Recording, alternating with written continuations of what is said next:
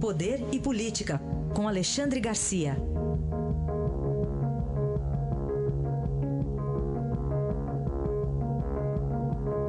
E no meio de um feriado que para alguns é até prolongado, dá para a gente refletir um pouco mais sobre política e economia no meio dessa crise toda, né, Alexandre? Bom dia. Bom dia, Raíssa. Pois é, exatamente. Eu acho que deu tempo para se refletir sobre o que pode acontecer nos próximos, eh, nas próximas semanas ou nos próximos dias. As coisas estão contadas até por hora, né?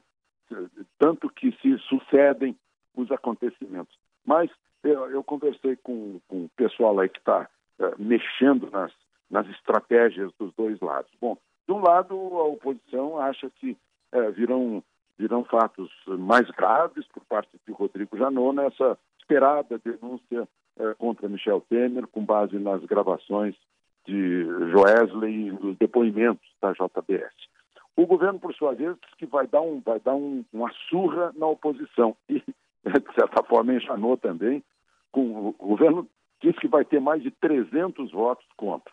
A oposição espera que a gravidade mude a, a, a intenção de voto de muitos deputados. Aí, anulando, arquivando essa, essa denúncia, o passo seguinte seria tocar as reformas necessárias para dar um, um, um, uma economia, um, crescimento eh, econômico, a consequente eh, a capacidade de empregar mais, de voltar a empregar, dando uma, uma resposta econômica para a crise política e, com isso, aliviaria uh, Michel Temer, ainda estão tentando fazer muita coisa ainda nesse, neste semestre, antes de começarem as férias legislativas. Essa, é, essa é a perspectiva política. Né?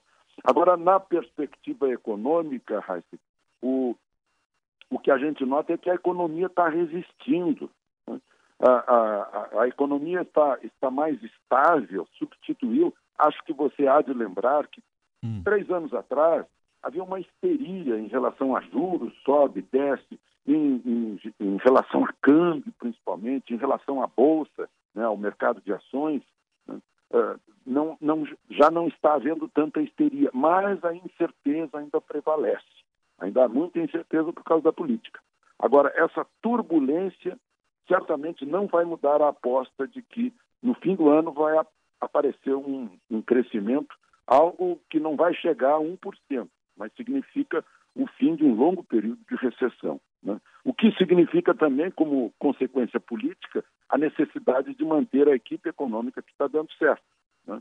uh, comandada por dois, duas pessoas, Henrique Meirelles no, no, na Fazenda e o, e o Ilan Goldfein no, no, uh, no, Banco Central. Né? E, uh, e a, a grande conclusão disso tudo isso aí o ex-presidente do Banco Central, Carlos Geraldo Langoni, que está mostrando né, o, um, um, num relatório dele, que o Estado não tem mais condições de liderar crescimento econômico, fazendo mais gastos públicos, concedendo subsídios.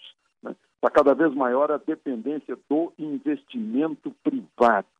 Isso seria bom, porque aí as crises políticas não, não atrapalhariam a, a capacidade de investir. Quer dizer, diminui a probabilidade de uma recaída populista, que é aquela história de vamos gastar mais, olha aí o dinheiro de graça que vem do céu, né, para o seu bolso, essa coisa não está diminuindo essa probabilidade. Agora, não há solução fora de reformas importantes, como a, a atualização da CLT, a reforma da Previdência, né? principalmente pegando salários mais altos.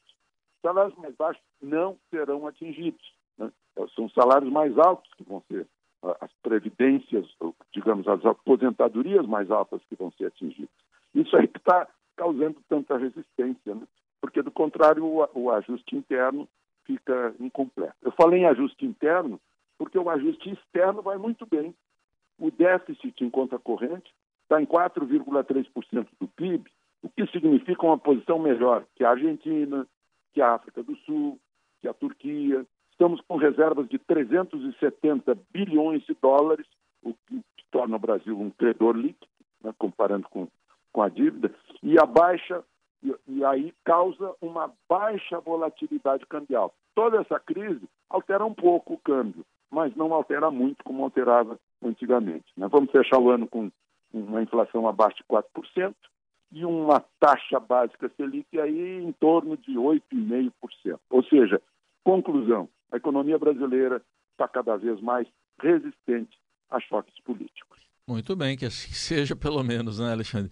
Pois é. é só para a gente fechar aqui, é, um, é, um, assunto que a gente nem gostaria de abordar, mas é, vamos ter que citar, até pela notícia que a gente já deu mais cedo, eu comentei inclusive, mas o seu depoimento aqui rapidamente, é porque você, eu sei que você não quer dar cartaz para o rapaz, né? Vamos chamá-lo assim, vai. e que a gente falou mais cedo, veio aí com agressões verbais contra você durante um voo aí no aeroporto, né, de Brasília para Belo Horizonte, né, Alexandre? É verdade, mas foi, eu tomei aquilo como uma, uma bobagem de uma pessoa. O sujeito já no balcão de atendimento, lá fora, já começou a gritar, estava muito alterado. Depois continuou gritando pelo saguão, a ponto de, de vir um ex-deputado importante do PT, Sigmaringa Seixas, me dar um abraço junto com a mulher dele, é, pedir que eu relevasse. Eu disse, não, não estou dando bola. O sujeito é que está se expondo, está querendo aparecer e continuou assim. Depois começou a filmar, o, o, a comissária foi lá comunicar o comandante. Eu não tomei nenhuma iniciativa porque era o que ele queria, né? O comandante eh, queria tomar providências, eu disse, olha, eu peço que não faça isso. Né? Vai dar repercussão, vai dar é o que é o que a pessoa está precisando, sei lá, ele não sei, está precisando de alguma forma. Então ele acabou ruando porque eu intercedi em favor dele. Mas eu, isso aí é uma, uma bobagem, uma besteira né, que incomodou os outros passageiros. Né? Pois é, o comandante eu... até chamou você pra, perguntando se queria que ele fosse retirado e você falou que não, né? Não, não, não é nem perguntando se queria. Ele, ele disse que ia tomar providência. Eu disse, por favor, não faça isso. Sim. Não faça isso, por favor. Né? E ele acabou concordando comigo. Né? Eu, é. que, eu, eu não pedi que ele não me perguntou se devia tomar ou não, né? Ele, o comandante já estava decidido. Já estava decidido. Tá certo. Fica aqui o registro, então, é, até da minha, na nossa indignação aqui, nós aí, seus colegas, porque até falei mais cedo isso, não estou falando com corporativismo, longe disso. É, e meu, eu não preciso concordar nem 100%, nem 99%, nenhum com o Alexandre para mostrar que o que aconteceu ali não, não pode acontecer, nem com o Alexandre, nem com nem, qualquer outra pessoa.